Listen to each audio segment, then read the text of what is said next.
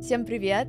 Это подкаст кинопрокатной компании A1, и сегодня веду его я, Ксения Лаевская, и мой коллега Сева Торхов. Сев, привет! Привет! А, у Сева сегодня дебют, и, возможно, кто-то из вас переживал, куда делась моя коллега Вика, моя ведущая. Все в порядке, она теперь серый кардинал, и она за камерой. Вик, поздоровайся с нами. Да, но я до последнего хотел представиться Викой, но решила не делать этого. Да, извини, что представила тебя по имени. И сегодня мы обсуждаем фильм «Треугольник печали» Рубена Эстлунда, который уже идет в кино, и мы делаем это замечательной командой. Э, сегодня у нас в гостях э, стилист, блогер Гоша Карцев. Гош, привет. Привет. А, и журналист, а, куратор школы дизайна Высшей, Высшей школы экономики Ольга Страховская. Оля, привет. Привет. Давайте расскажем о фильме, Сев. Да, как ты уже сказала, мы тут собрались в этой комнате с микрофонами, чтобы обсудить фильм, который наконец-то вышел «Долгожданный треугольник печали». Он с 1 декабря, если что, уже в кино. Это едкая сатира на современное общество, а, на разделение общества на богатых и бедных, а также сатира на fashion-индустрию, которой мы тоже посвятим немало времени сегодня. И важно, мне кажется, еще сказать, что это фильм э, «Победитель в да, Каннах». без всякого стеснения могу сказать, что это не только один из главных релизов для нашей компании, но и для всего кинематографа в этом году в целом, поскольку фильм в мае этого года получил золотую пальмовую ветвь Каннского кинофестиваля. И самое важное, что это уже вторая к ряду победа для Эстлунда в этой категории, потому что его прошлый фильм «Квадрат» тоже за, э, забрал главный приз фестиваля, а в принципе тех, кто э, завоевал две пальмовые ветви, это по пальцам одной руки пересчитать. Так что... Ну, вообще, в 21 веке э, такой трюк проделал только Михаил Ханеке, и, э, кстати, «Квадрат» тоже выпускали мы. не могла об этом не сказать. Вот, ну и, наверное, Ребят, вы в каком настроении? Баленсиага, H&M? Да, в, каком мы пришли бренде? А, Блин, я на стеле Маккартни. Я, в своем, все, у меня все просто. Гош патриот. А знаете, что я а, узнал? Объясните, что такое золотая пальмовая ветвь? Это главный приз Канского кинофестиваля. То есть она одна каждый, каждый год. То есть да. такой да. фильм только один. Угу. Да, ну, да, да. Вот, короче, вот представьте, что все фильмы в Каннах, и это самый крутой фильм. Я вот так да, да, да. Именно. Да, да, то есть туда нужно попасть, потом еще ты да, получаешь да, да, призы. Ну, то есть там есть гран-при. Да, да, да. Там куча, там куча наград, но самое главное... Там есть еще параллельная программа, на самом деле, я открою. Туда чуть попроще. Да, а как она называется? Особый взгляд. Вау. Да, особ... Кантимир Балагов и Кирилл Коваленко, например, начинали. И Звягинцев, он был тоже в особом mm-hmm. взгляде. Да. А, вот. то есть если они в Канах, это еще не, не значит, что Нет, они... это типа... хорошая программа. А на самом деле даже считается, что это более такое как бы авторское и более тонкое кино. Вот, а главное, основная программа Каннского фестиваля, она становится, на самом деле, все более зрительской, мне кажется, да, и, и как раз «Треугольник печали» очень хороший пример в этом смысле, потому что, кроме того, что это сатира, это еще невероятно смешной фильм, и он очень располагающий к себе, и несмотря на то, что он делает все для того, чтобы оттолкнуть зрителя, как будто бы, да, режиссер прикладывает огромное количество усилий, чтобы э, ткнуть зрителя лицом в самые неприятные э, места, вот, и субстанции, вот, тем не менее... А почему-то он делает настолько обаятельно, что это вызывает восторг. И я не знаю ни одного человека, честно говоря, который дзинг Чин-чин. А, чин-чин. А который бы остался недоволен. Ой, мне кажется, Я вы... Знаю, да, мне, мне кажется, что вы... Мы просто, как это сказать, э, разбалованы, что ли, и не все поймут этот фильм. А, он сложный, я почему вдруг решил, что как-то он пытается. Я думаю, что он, наоборот, не пытается. Я просто всегда Uh, сужу по двум категориям, двум поколениям. Это моя сестра, которая на 13 лет старше, который бухгалтер, и мой племянник, который в 11 классе, ему 16.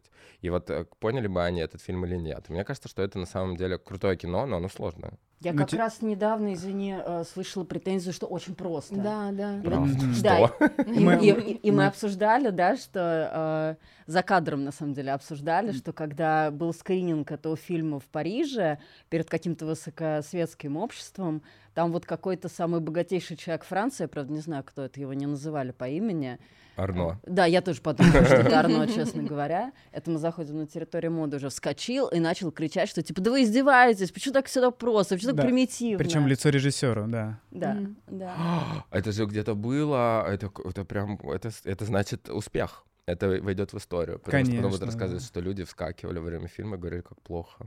Это значит, фильм хорош.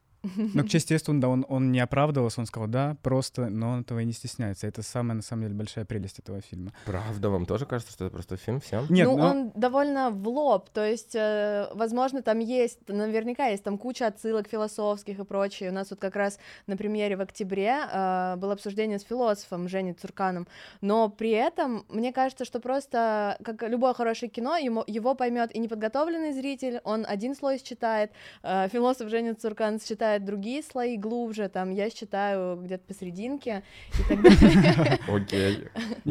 На самом деле в этом и есть определенная ценность фильма, что он, что Эстон говорит без каких-то заискиваний, без бесконечных метафор, а прямо в лоб и при этом каким-то совершенно первоклассным зрительским кинематографическим языком. И в этом вся его прелесть. Я как раз про это хотела сказать, когда я думала, да, как можно смотреть этот фильм, потому что мне кажется, что он действительно работает на нескольких уровнях, то есть его можно смотреть как как а, действительно такую залихватскую, высококлассную а, черную комедию, ну, комедию положений, комедию характеров, да, где он выписывает такой парад, а, как, как на парадных портретах, не знаю, какого-нибудь Веса Андерсона, да, mm-hmm. выписывает парад типажей, а, они все очень а, немножко карикатурные, а, такие архетипичные, собирательный образ, да, олицетворяют, не знаю, свой класс или свое поколение или еще что-то. Значит, можно смотреть на этом уровне. И э, парад ситуации, конечно, потому что, ну, большую часть фильма э, герои фактически, ну, подскальзываются на банановой кожуре, то есть там есть центральная сцена фильма, которая вся построена на физиологическом гэге. Но мы не будем ее сдавать, вот. Э, и кроме того, что это физиологический гэг, это, конечно, метафора. Вот. Потом этот фильм можно смотреть как социальную сатиру, да, то, что ты сказал, mm-hmm. а, как такое как бы антикапиталистическое высказывание, критику современного буржуазного общества, а, про иерархии, про власть, про распределение ресурсов, не, несправедливость и так далее, да. И еще я тут думала, и я не знаю, вкладывала ты Эсланд или нет, Извини, чуть-чуть придушню сейчас. Давай, давай, мне интересно. Чуть-чуть. А, я вдруг а, поняла, что это на самом деле такая довольно своеобразная иллюстрация а, бахтинской концепции карнавала, культуры а, карнавала, да, вот этой вот смеховой карнавальной культуры, когда а, а, как бы смех становится таким освобождающим э, жестом. И вообще культура карнавала — это мир, где все становится шиворот на выворот, да, то есть бедный становится богатым, э, принц становится нищим на какое-то короткое время. И э, это э, такая как бы освобождающая стихия. Терапевтическая. Да, да, да, стихия свободы, где сбрасываются все привычные роли, и на какое-то время а, люди становятся по-настоящему свободны и по-настоящему равны. И в каком-то смысле Эстлунд всем своим фильмам а, эту мысль и иллюстрирует, за исключением того, что после того, как, как бы люди становятся равны, кто-то все равно становится равнее. Ну и, и причем они, сейчас э, я, я быстренько, в своей вот этой, э, в своем равенстве, они все равно не самые хорошие люди, то есть все вот это человеческое, э, оно подается, мне кажется, ну, с той точки зрения, что Абигейл э, в какой-то, извините, сейчас будут спойлеры, кто понял, кто такая Абигейл, тот понял, а, она в двух часах, там есть э, некие детали, когда они уже на острове в третьем акте, mm-hmm. да, у нее роликсы на обеих руках, то есть... Ну, это, ну, это те роликсы, которые ей заплатили за возможность переночевать в ее лодочке. Да, ну, то есть, да. по сути, э, все просто это переворачивается. Абигейл, Филиппинская уборщица. Ребят, будем нещадно спойлерить, простите. Поэтому посмотрите, а потом продолжайте И да, и еще можно написать в комментариях, вот люди что думают, это, вам показалось простой это фильм или сложный? Вот это мне правда интересно, потому что ну, если а есть у вас возможность спросишь. написать. Так я спрашиваю сейчас таким нативным способом. Друзья, напишите в комментариях, как вы считаете, это простой фильм или сложный? лайк. Ставьте лайк, да, не забудьте подписаться на этот канал. И обязательно нажмите колокольчик. Пошарьте это видео, отмечайте всех нас. Ура, мне не нужно будет ничего говорить в конце. Да, да, да, да, да, да, я вообще Про... могу, простите, я, я скажу вам все, что нужно.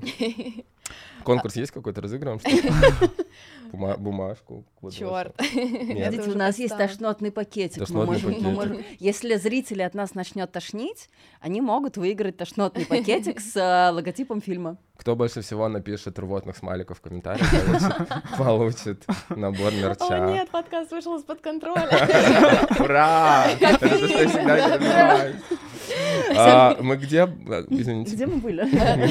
Да, где мы были, мы туда уже не вернемся, наверное. Давайте, давайте вернемся к нашему плану, который у нас был. На самом деле, немножко хотели про моду все же с вами поговорить, и э, в начале за кадром было справедливое замечание от Гоши, говорит, вопрос к подкасту не профессионалы, в смысле не Опять ты начинаешь, сказал. Он очень ласково это сделал. Спасибо, вот это важно. сказал, ну, да, извините, но видно, что вы не шарите. Не, опять не получилось, но да, звездочка, да, такая. Вот, поэтому нам просто действительно интересно ваше мнение, в том числе как профессионалов из модной индустрии, потому что справедливо Гоша опять же подчеркнул, в фильме всего 9 минут посвящено теме моды, но они взорвали, тем не менее, это довольно интересный такой э, срез, и интересно будет об этом тоже поговорить. Например, мы хотели прийти э, на этот подкаст H&M и Balenciaga, разделить как-то роли. H&M и Balenciaga. Да, а потом случился скандал с Баленсиагой, мы такие, ну блин, не знаем, э, что нам с этим сделать, и в итоге нем- немножко перепродумали.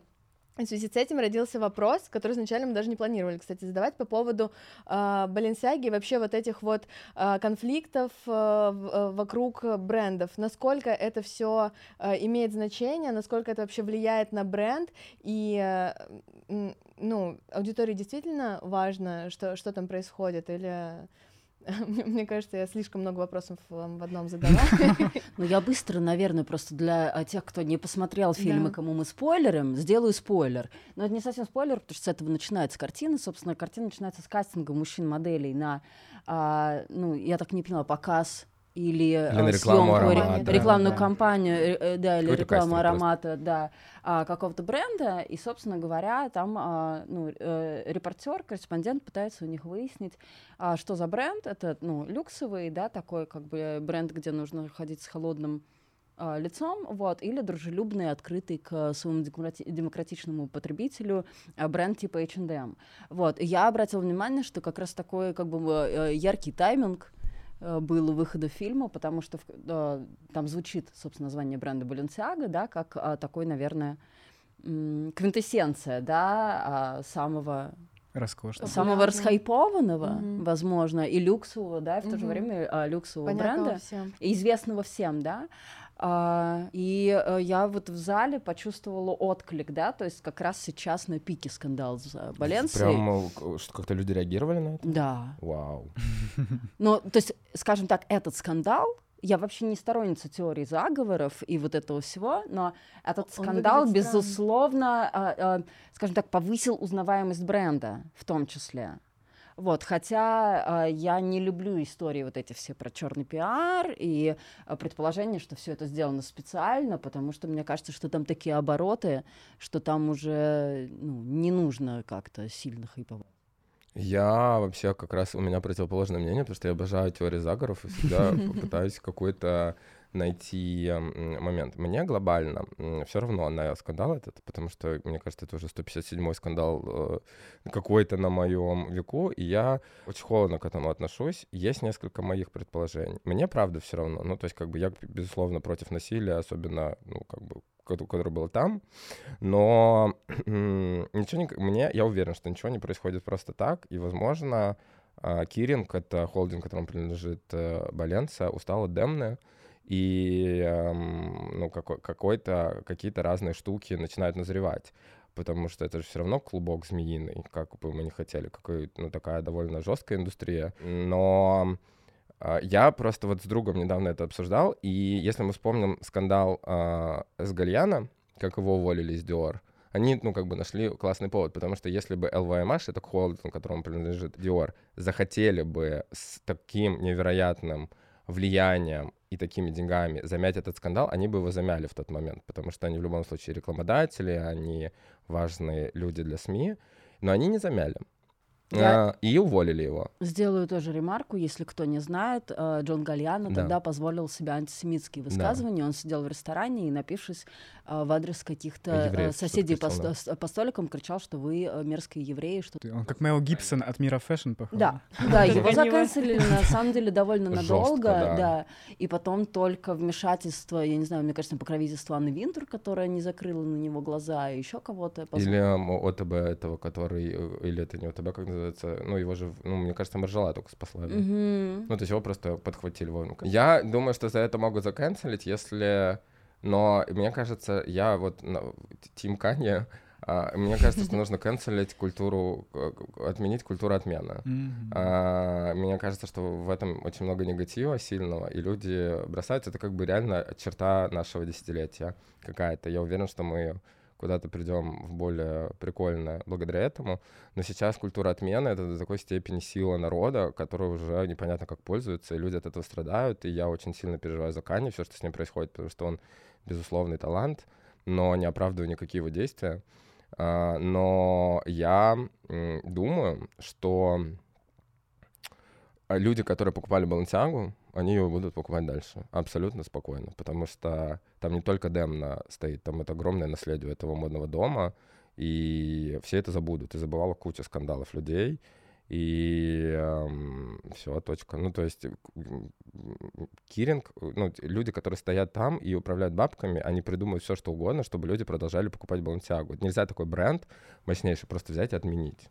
Ну, то есть ну, э, физически. Тут знаю, как, как раз история про то, а, насколько а, бренд, насколько это наносит урон самому бренду, да, потому что есть его лицо, да, там, текущий uh-huh. креативный директор, и, собственно говоря, ну, как мы знаем сейчас, в итоге Демна остается в доме, вроде в Баленсиаге никаких изменений не будет, мы ждали, да. Uh, я абсолютно согласна с Гошей, на самом деле, что культура отмены — это процесс, который ну, с самого начала подразумевался супердемократическим, mm-hmm. но вышел э, из-под контроля, и да, как, как любая как, как хорошая инновация, э, очень быстро начинает использоваться хвосты в гриву и как угодно. И, к сожалению, как мы знаем, э, как сказать, вокальное э, большинство э, зачастую, ну, как, не, не всегда, короче говоря, склоняется э, действительно в какую-то справедливую сторону.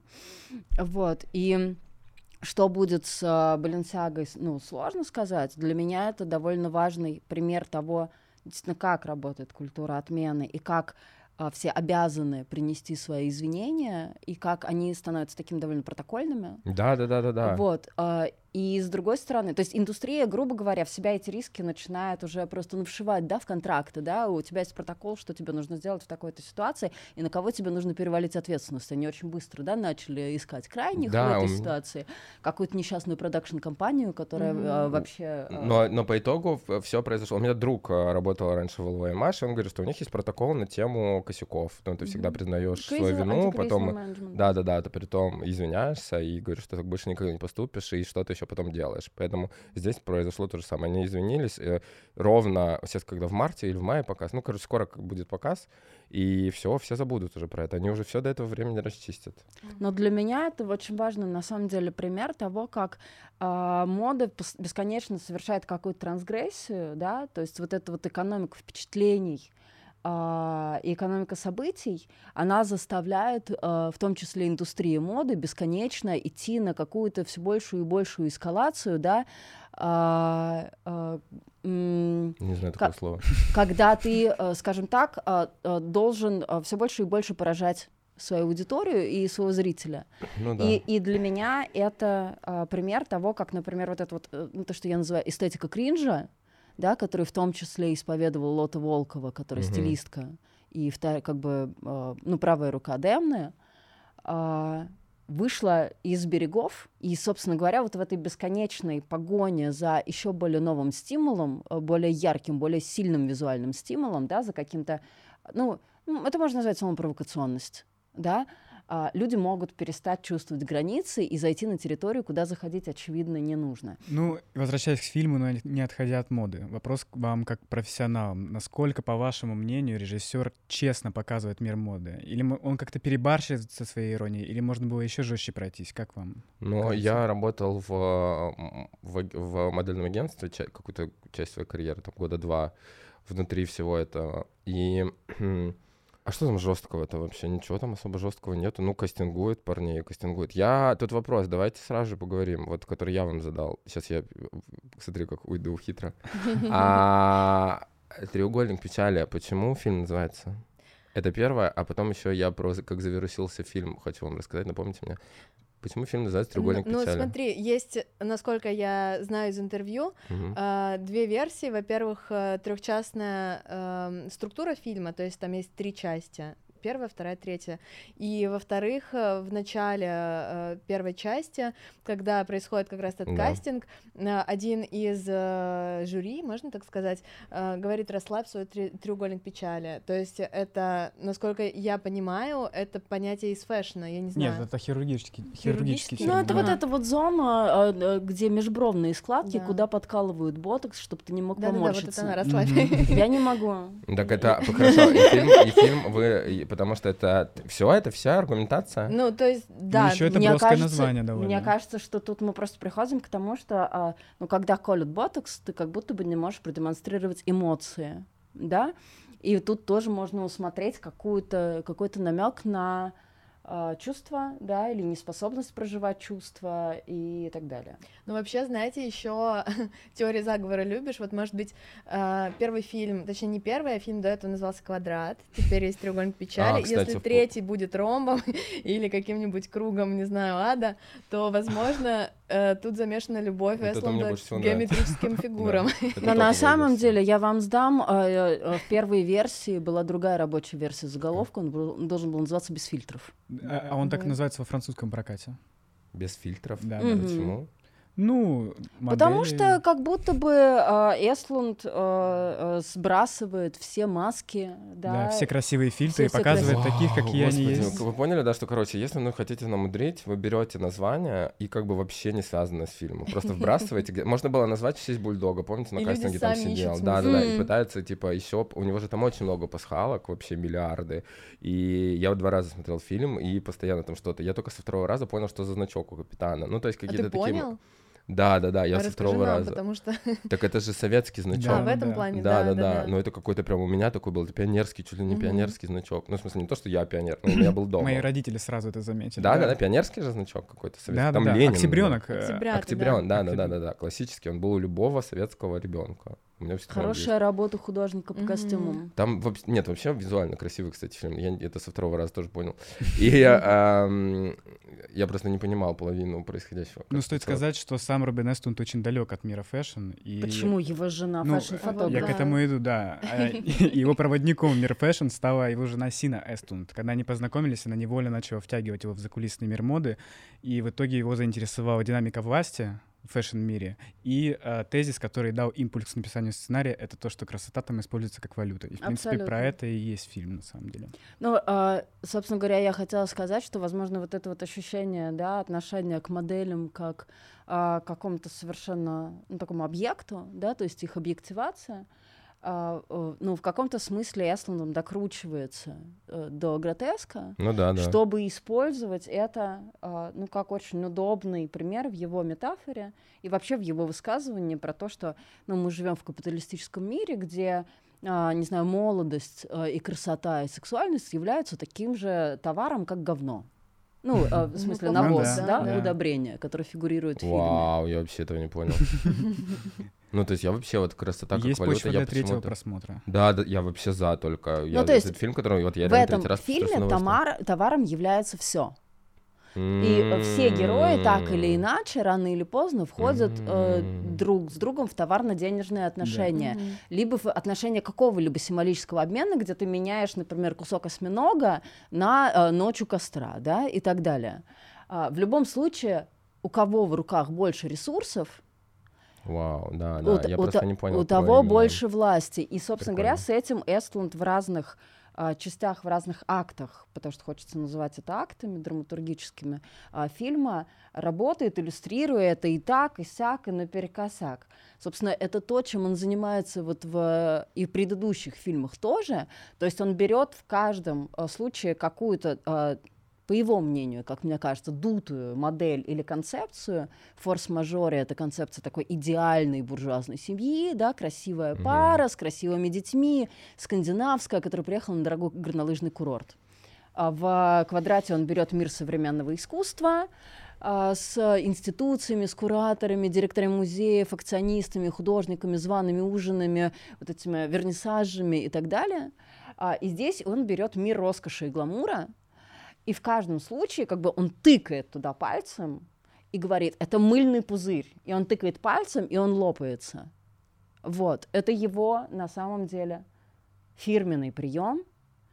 И, ну, примерно этим, мне кажется, весь фильм, он и занимается с разной степенью как бы гротеска, веселости и, и, и грусти. А, если знаешь, что хочу сказать, но глобально, глобально, ну, э, э, э, твари ли работают в моде, да, ну, отвечая на твой вопрос. Утрированно ли это показано? Ну, утрированно, безусловно, но наверное, так же утрированно, как показаны богатые русские. Ну, то есть, э, и все, ну, ну, типа, все, кто показаны в этом фильме, безусловно, там нет, это не документальный фильм, все утрировано. Да, на самом деле, что интересно, мне кажется, что все-таки преимущественно персонажи показаны довольно милыми людьми. И от, от которых человечными. Не жд... Да, да, да. То есть да. Э, я бы не ждал от них подвоха в реальной жизни. Это потом они себя в смысле, проявили. Я бы от всех ждала подвоха. Да. Ну, скорее наоборот. Мне кажется, человечность я здесь. людей. Я тоже люблю. Да, да, да. Ну, то есть они объемные. Да, объемные. Вот в том-то и дело. Мне кажется, что это тоже оправданный подход, потому что нам показывают людей с высоким социальным статусом, которые до этого социального статуса как-то дошли. И это сделано, я думаю, благодаря их очень развитому эмоциональному интеллекту. С ними просто приятно иметь дело так или иначе. Поэтому они все такие добрые. Вау, ты реально любишь людей. Да. Что поделать, да? Да. Это все, да, это призма, под которой надо смотреть на жизнь. Ты молодец. Ну, то есть надо просто смотреть, что они все классные же по факту. Потому что я тоже сначала не как зовут Рыжего в фильме? Э, Карл. Это я не влюбил, Карла. Ну, то есть сначала. Мне показалось, он очень глупый. Я сначала, да, такой, а потом я такой, господи, какой ты классный чувак. Карл, ты, конечно, дурак, но у меня много таких друзей, как ты. Прикольный. Симпатия. Я хотела, на самом деле, Гош спросить, а, про а, вот эту вот историю про несправедливую оплату мужских а, мужчин-моделей в индустрии. Да, да, да. Да, потому что а, мне сначала показалось это очень убедительно, потому что я про это тоже читала. Вот. Но потом я поговорила с своими друзьями из индустрии, в частности, там спросила у Букера Ильи Вершинина, который работает с российскими моделями и э, с российской моделью на Западе, и он сказал мне, что это уже устаревшее очень положение дел, я посмотрела, что все действительно тексты Forbes, Business Insider и так далее э, про проблему э, очень неравной оплаты труда в модельном бизнесе, где женщины зарабатывают значительно больше, чем мужчины, что нетипично, да? Вообще для мира нашего. Для мира, для нашего мира, да. А, они все датированы где-то, ну, 16-17 годом. Вот Вершинин мне сказал, что сейчас уже такого нет, а в России такого не было вообще никогда, и парни зарабатывают столько же. Я подумала, не натянул ли Эстланд эту сову на глобус для того, mm-hmm. чтобы, ну, просто, ну, я думаю, тут не в поле дела в целом ну, в, в фильме, но если э, говорить про зарплату, то меньше всегда она была. По какой причине? Зарплата модели зависит еще от ее успешности, безусловно. И если, например, ты ходила у Прады, то в Москве ты будешь стоить, соответственно, дорого. А у парней ходить у Прады меньше возможностей, потому что мужских показов меньше. То есть статусных парней, моделей в целом не так много. И у нас много дорогих девчонок в Москве. У нас очень, как бы это ни звучало, ну правда, у нас есть какие-то модели, которые ходили и вообще разрывали а, подиумы. И парней, которые рядом с ними поставить по такому же уровню пройденных километров а, на мировых столицах моды нет, ну, глобальной. Поэтому девчонки будут стоить дороже в любом случае. Вот по этой причине. Не потому что она девочка, а потому что у нее было больше опыта. Mm-hmm. И она уже как бы, ну, с отметками мировых дизайнеров, кастинг-директоров и так далее. А глобально еще второй есть момент, почему парни меньше зарабатывают. Мы говорим не о проекте, а мы говорим, наверное, о годовом доходе, потому что у девчонок больше работы, все-таки целевая аудитория модной индустрии — это индустрия моды. Целевая аудитория индустрии моды — это девушки. А, как бы это не актуально сейчас не звучало, но в любом случае Просто девчонки больше работают, и поэтому они больше зарабатывают в год. И поэтому у нее сумка Гуччи, она может положить 50 евро в легкую, а для него это такой важный, может быть, момент и в фильме. И глобально я, может быть, да, если ты снимаешься для Зары, то они получают одинаковое количество денег, но при этом для Зары парни снимаются реже, как мне кажется. Потому что у Зары мужской дел меньше. Угу. Ну, грубо а знаете, говоря. еще вот это сейчас поняла, что подумала про равенство, которое вначале, да, тоже над этим насмехается Эслунд, когда пересаживают э, там э, в первых рядах гостей и прочее, а потом включается как бы, ну вот режиссура шоу. Это ужасная сцена, среди... вообще моя самая нелюбимая в да? фильме, Почему? надо было вырезать. Ну, договори.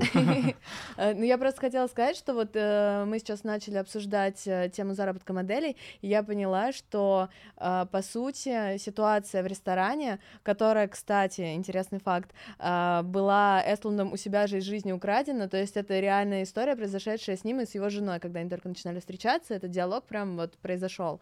Вот, и я подумала, что по факту они тоже модели, они, по идее, на них должна влиять э, тоже вот эта вот идеология, да, равенство, бла-бла-бла, ну и в целом э, то, что транслирует нам современный мир, он это транслирует, но по факту я ведет себя так, что она больше к патриархальному миру все-таки э, принадлежит, а Карл транслирует ей то, что, ну, это дело не в деньгах, дело в концепции в принципах и прочее. И в этом тоже есть некое такое лицемерие, что ли. Но мы немножко говорили об этом за кадром до начала записи.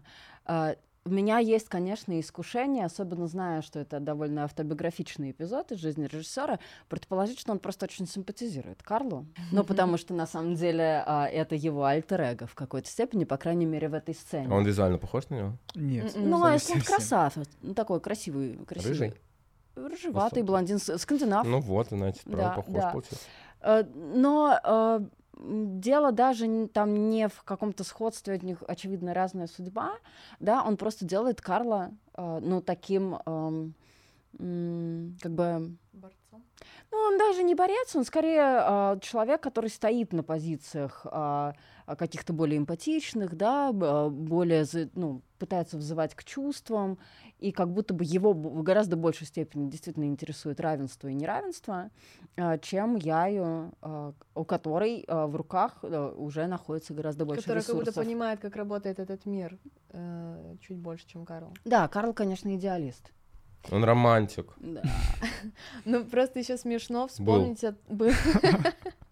Смешно вспомнить о том, что в итоге он э, в иерархии среди, ну, как бы в отношениях с женщинами он все равно всегда ниже. То есть э, в отношениях с Эбигейл он тоже оказался как бы по факту, его валютой оказалась его внешность. Тут столько всего надо обсудить вообще, я понял. Сейчас давайте вот очень, у меня очень много вопросов. Вам, вы правда, либо я тупой, что очень вероятно, либо, ну, то есть это супер сложный фильм на самом деле. Смотрите, несколько моментов хочу сказать, там дальше уже разберетесь. Только сейчас важно. Первое.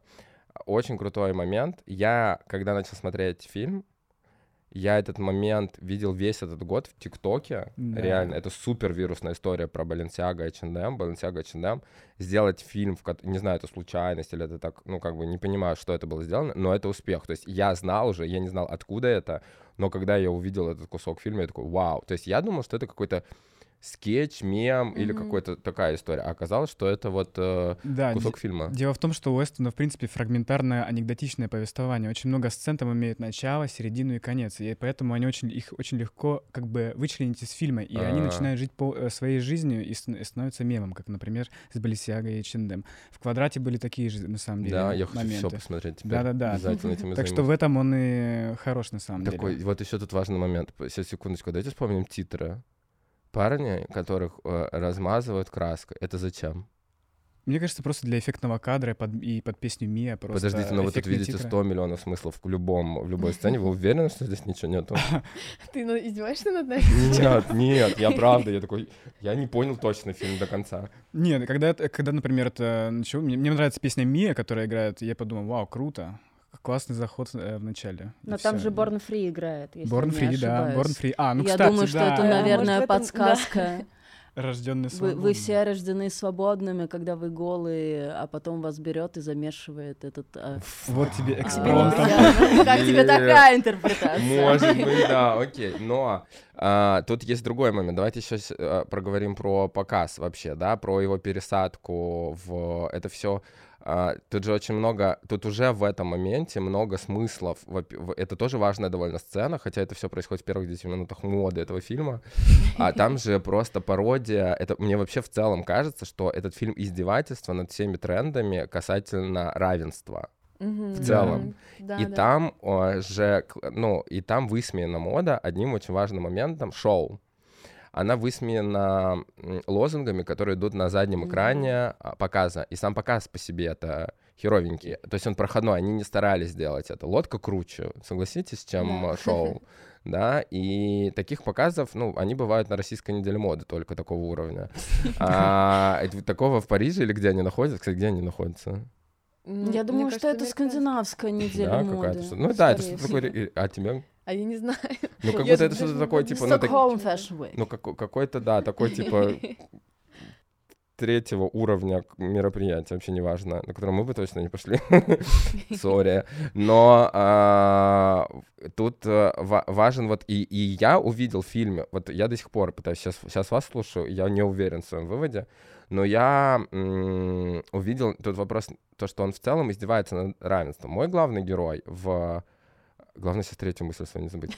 Мой главный герой в фильме — это Карл в любом случае. И «Треугольник печали» — это про... Ну, типа, я не до конца понимаю. Я попробую понять сегодня, что это все-таки значит, потому что я не согласен пока ни, ни с одной теорией, кроме кругов и квадратов.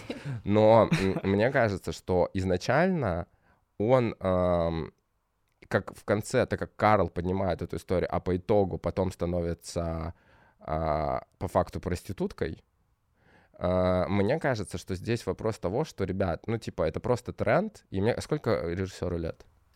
48. Ну вот да, что и он вообще не воспринимает эти тренды, мне кажется. То есть ему это равенство, оно глобально может быть не так важно. Либо он в нем разочаровался, как по факту, если Карл это он, сам режиссер, то по, по факту так и есть. То есть по итогу ты все равно построишься под миром, по те условия, когда тебе нужно выжить. Ну то есть к тому, что мы сейчас находимся в таком комфорте, что мы думаем уже о таких вещах, как если бы мы оказались в жопе, мы бы о них точно не думали, и мы бы подстраивали, mm-hmm. что по факту и происходит. И только девочки смогли их обмануть.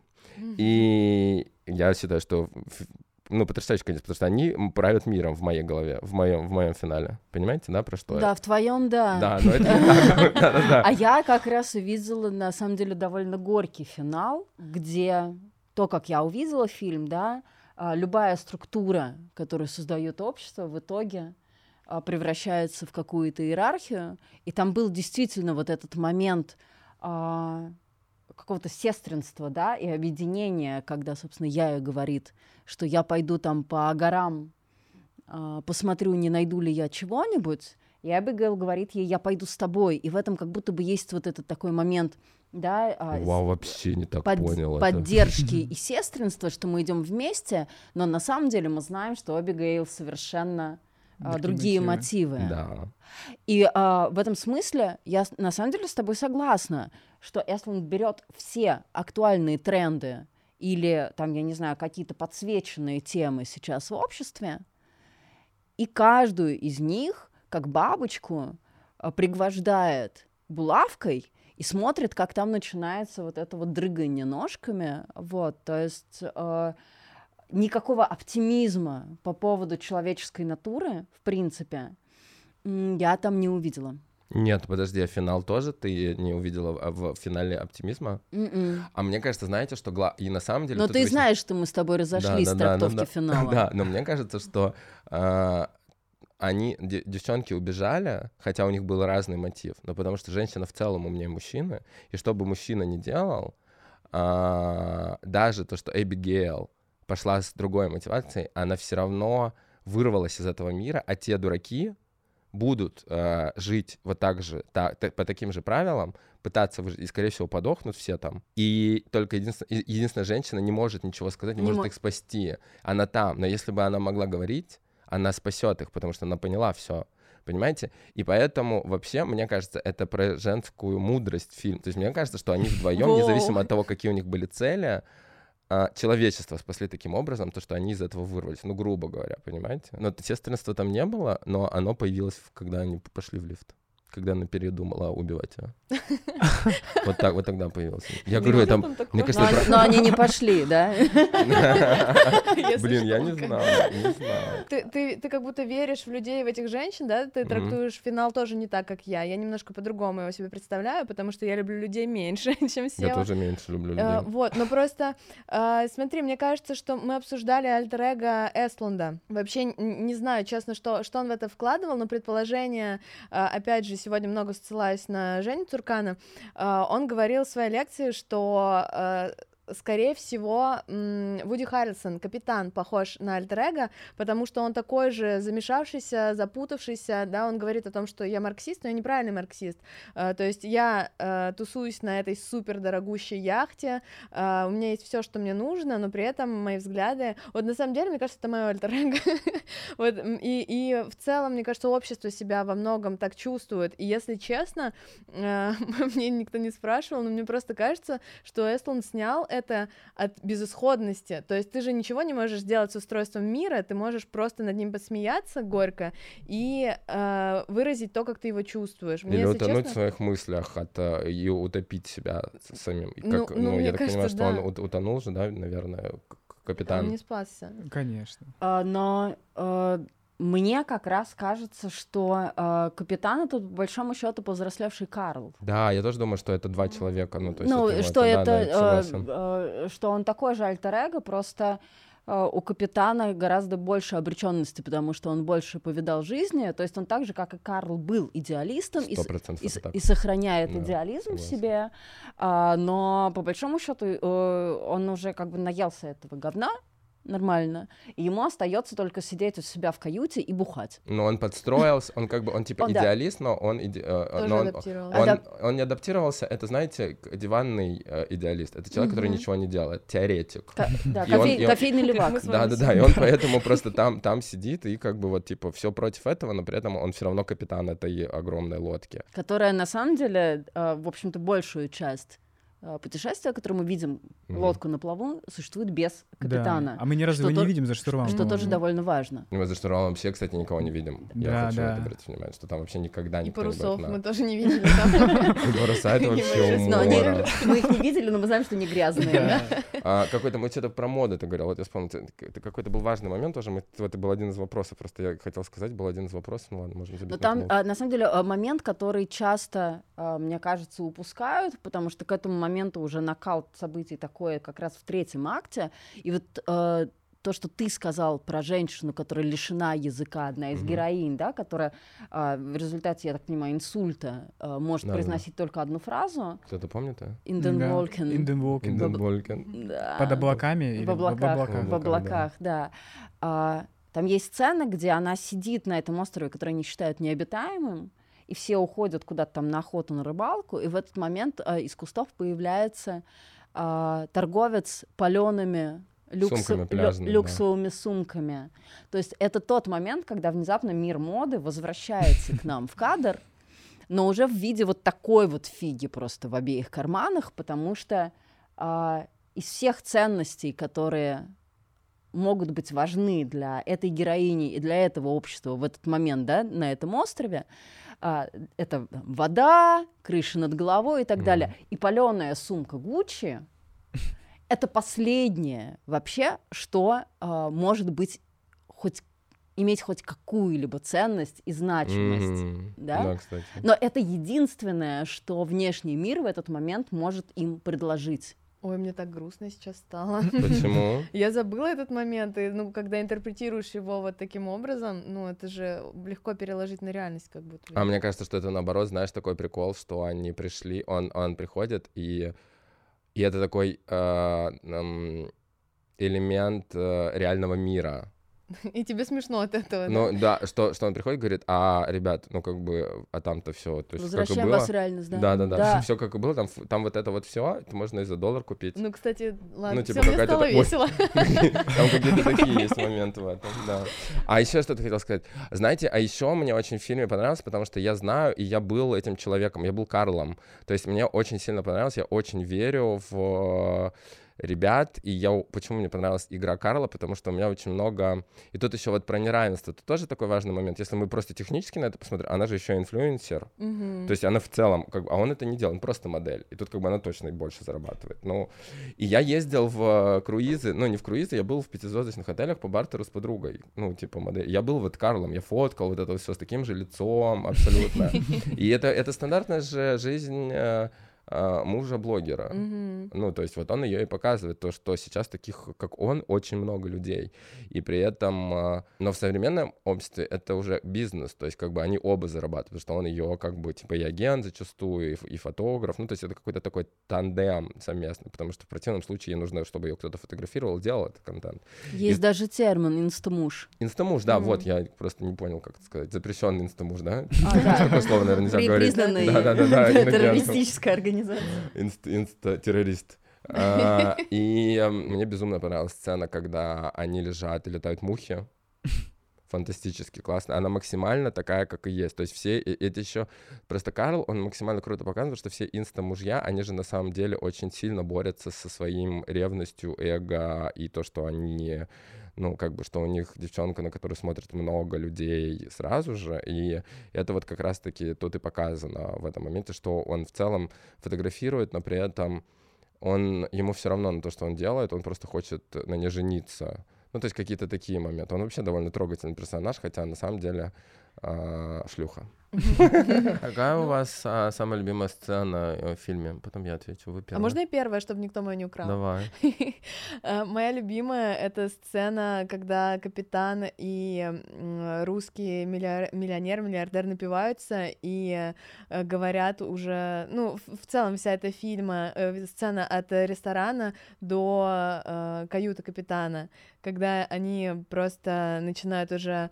Когда все уходят, они остаются вдвоем и до конца, да? Да-да-да-да-да. Именно когда они вдвоем или все, что происходит? Когда они вдвоем. Мгм, окей. Вот. Я, наверное, тоже не буду оригинальным, но у меня с- чисто с Значит, технической стороны. Не-не-нет. Вся сцена с рвотой. Потому что, мне кажется, она гениально смонтирована. Они монтировали ее 6 месяцев. Она гениально смонтирована, поставлена. Какой там саспенс создается. И... Какой? А? Какой? Когда ты думаешь, ну все хуже уже быть не может. А, и да, тебе да, да, показывают да, еще да. Я хуже. просто, у меня слезы И, были. И там все на таких нюансах построено, что когда она заканчивается, ты как будто на американских горках побывал. И это, мне кажется, просто величайшее достижение Эстунда. Это Из вообще- такой туар- сортирной сцены сделать настоящее кинематографическое произведение искусства. А, сколько людей сейчас будут думать, господи, Да, ну какой он- больной. вообще? Этот парень больной. А, мне кажется, фильм в целом американские горки, такой. да, но который наводит на размышления. Ну, честно говоря, мне кажется, что а, есть же, ну, вот какие-то импульсы, да, от которых отстраивается произведение. И хотя Эсланд рассказывал, что импульсом для него стали как раз истории его жены, фэшн-фотографа из мира моды, а, вроде бы, да, что она ему рассказывала про эти кастинги, про все это, и он начал думать и оттуда как-то отстраивать сюжет, раскручивать. Честно говоря, мне кажется, что он лукавит, потому что у меня есть ощущение, что весь фильм сделан ради вот этой как бы центральной сцены с а, говном и блевом. Вот. а, Это а, гигантская сцена, которая сделана настолько виртуозно, и то настолько, э, насколько она одновременно отталкивающая, она настолько же и обаятельная.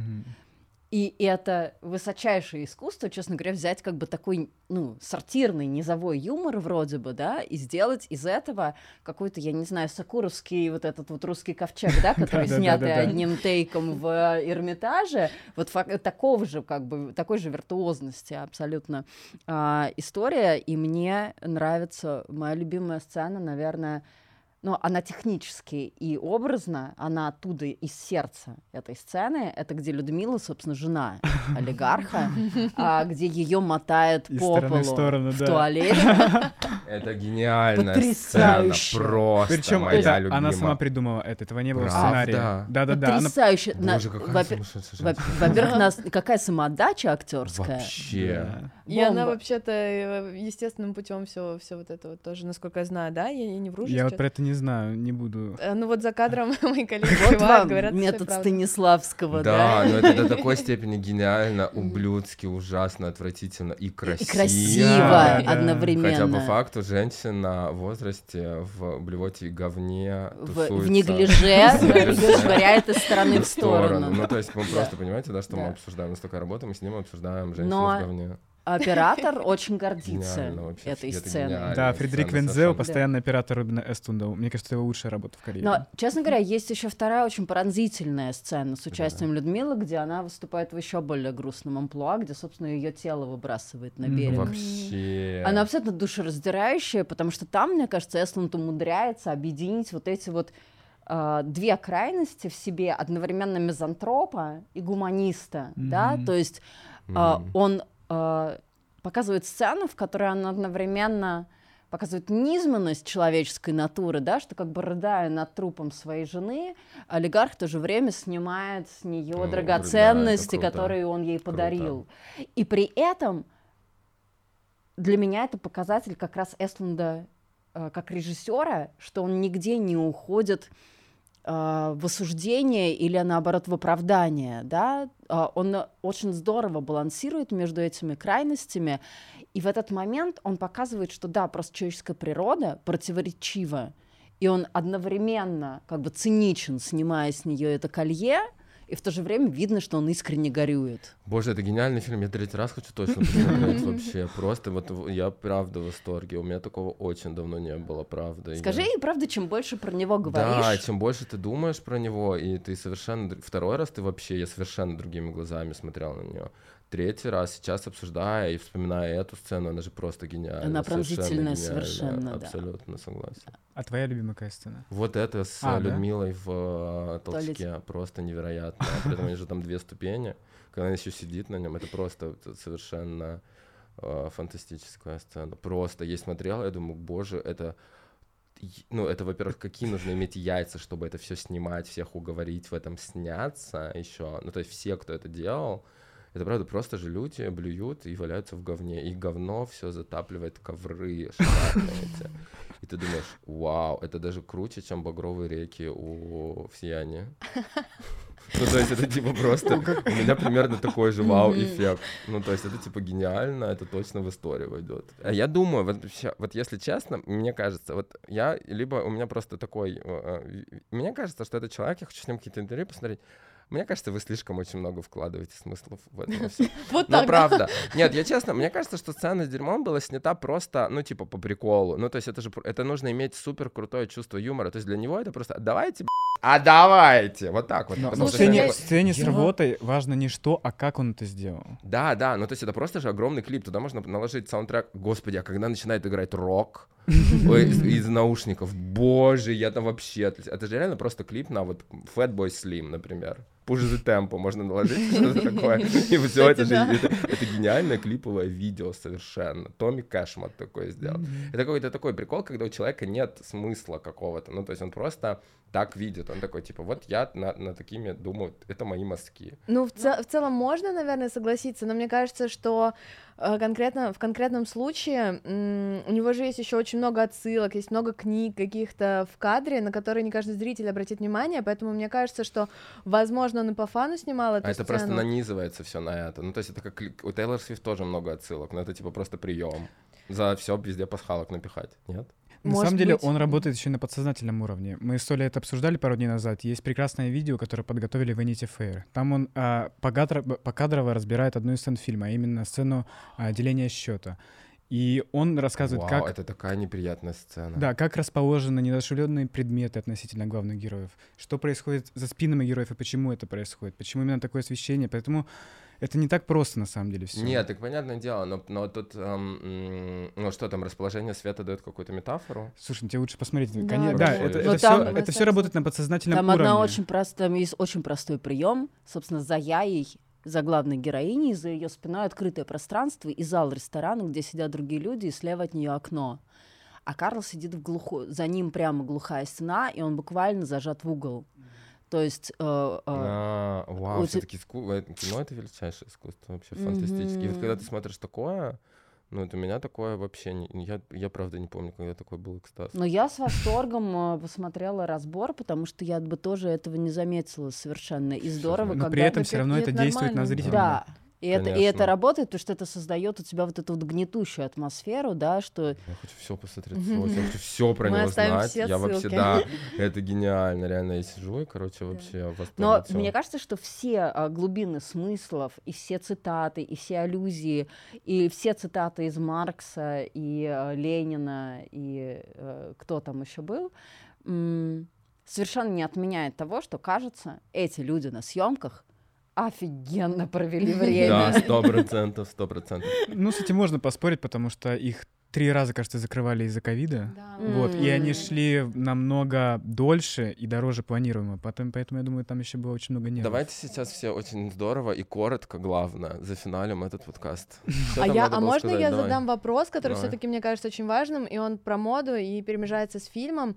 Просто интересно, э, так как вы давно в индустрии, э, интересна динамика моды, и вот условно за десятилетие, да, которое там уже прошло, изменилось ли что-то? Ну, вот то, над чем Эстлунд насмехается, да, условно, какие-то э, вот эти клише из, из разряда равенства, о боже, я чуть ли не сказала, свобода, равенство, братство, но в том числе это как-то повлияло на моду, там, допустим, 10 лет назад и сейчас? Есть какая-то разница? Или общество остается таким же абсолютно, каким Эстлунд его на самом деле показывает? Довольно В смысле, что все модели глупые и мечтают выйти замуж за богатого мужика? Ну, э, условно, если э, так, очень примитивно, то да. То есть, что с первых рядов по-прежнему отсаживают всех, потому что есть некая жесткая иерархия, что это змеиная, как ты сказал, структура, мода там и прочее. Или все-таки есть какие-то изменения, хотя я понимаю, что вы тоже развивались как бы все это время, и, возможно, это будет, ну,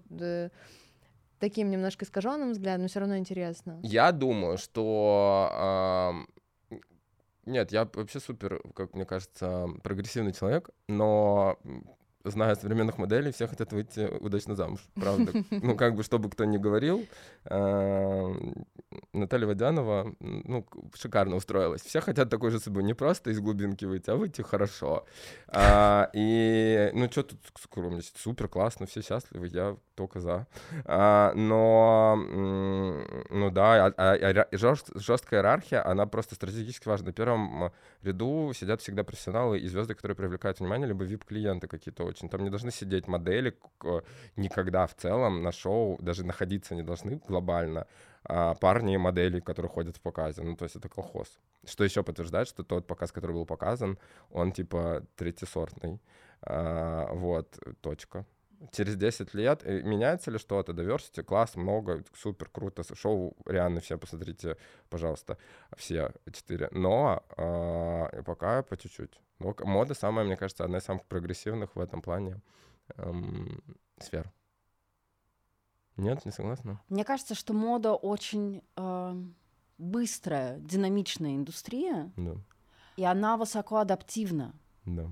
Но я не могу с полной уверенностью сказать, что эти изменения достаточно глубинные, потому что часть сути моды в ее поверхностности, да, в том, что она mm-hmm. довольно фасадна. Да.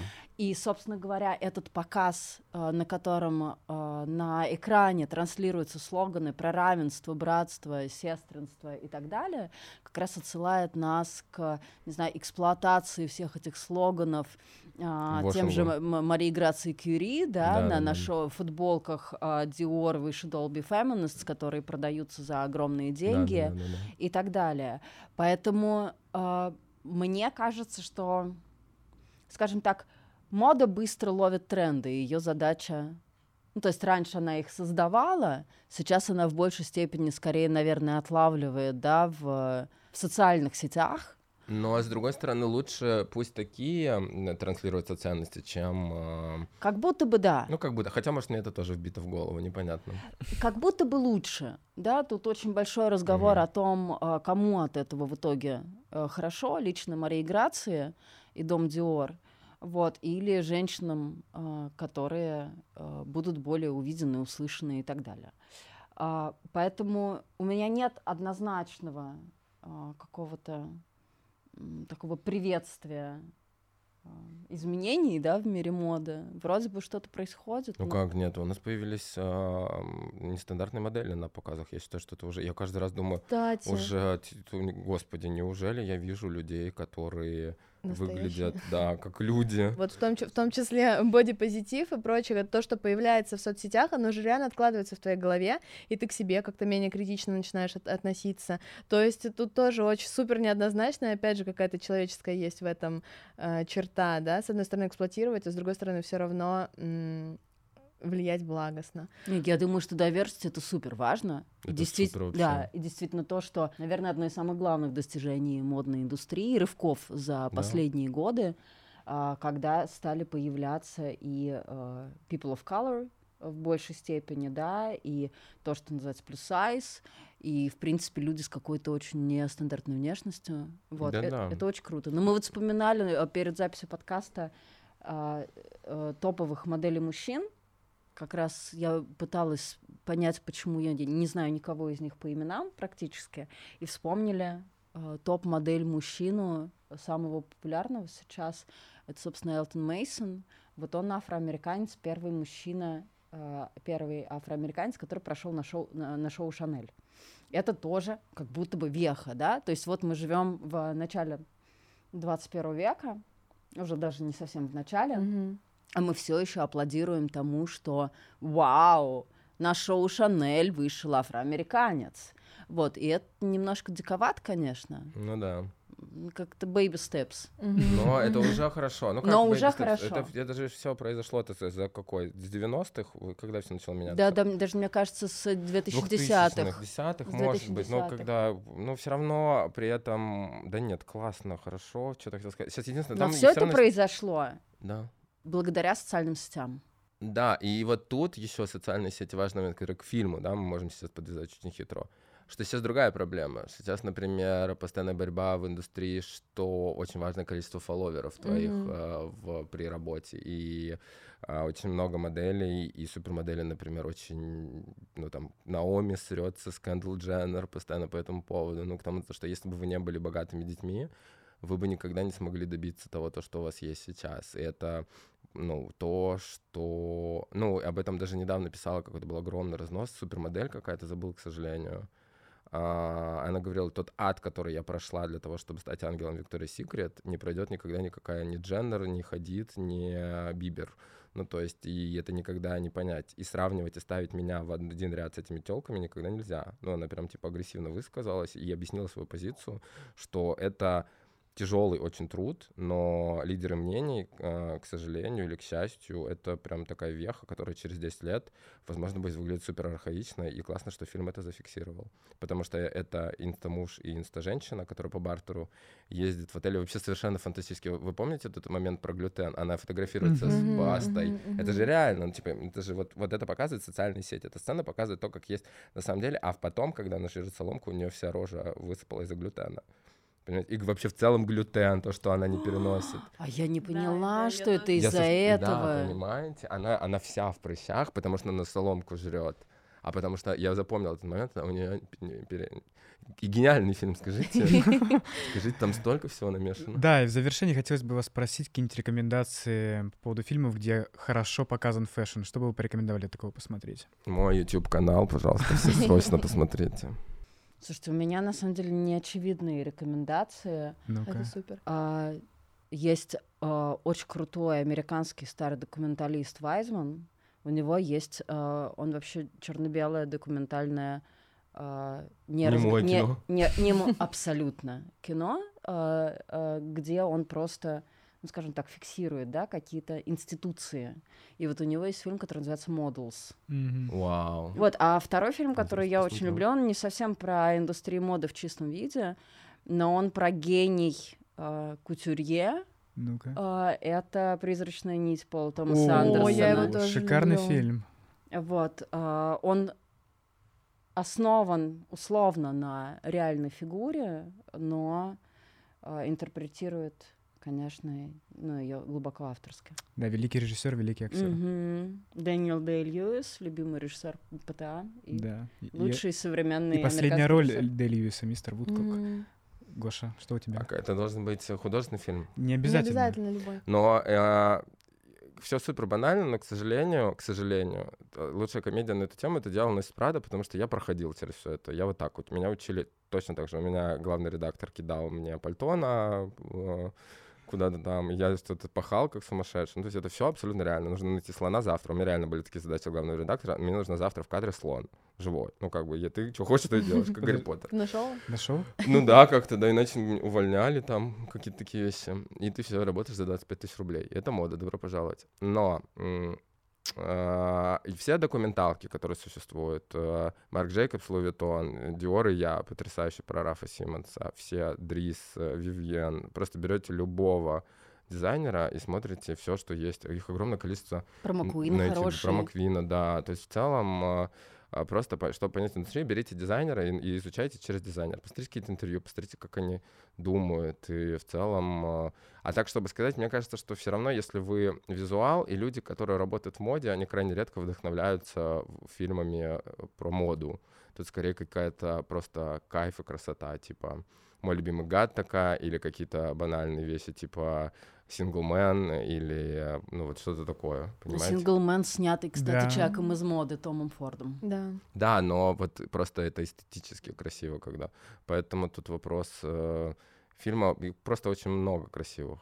Ну, Касабланка, ну, такие вещи можно тоже быть вообще невероятно круто. Поэтому мой любимый Диор и я, потому что я фанат Рафа Симмонса. Ну, то есть, как бы для меня вообще этот момент и, и все эти слезы, и все эти переживания, это супер вообще. А сентябрьский номер сентябрьский про то, как делается номер. ВОК, это вообще фантастическая история. Но это уже сто процентов архаичное, потому что это все, что там происходит, не имеет, мне кажется, уже никакого отношения к действительности, но это просто круто.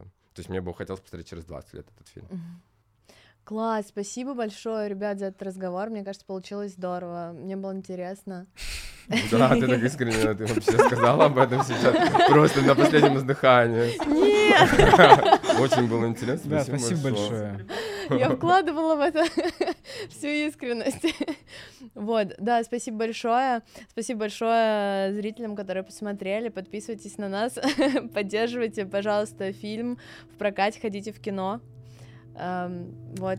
До да, пока-пока. Пока.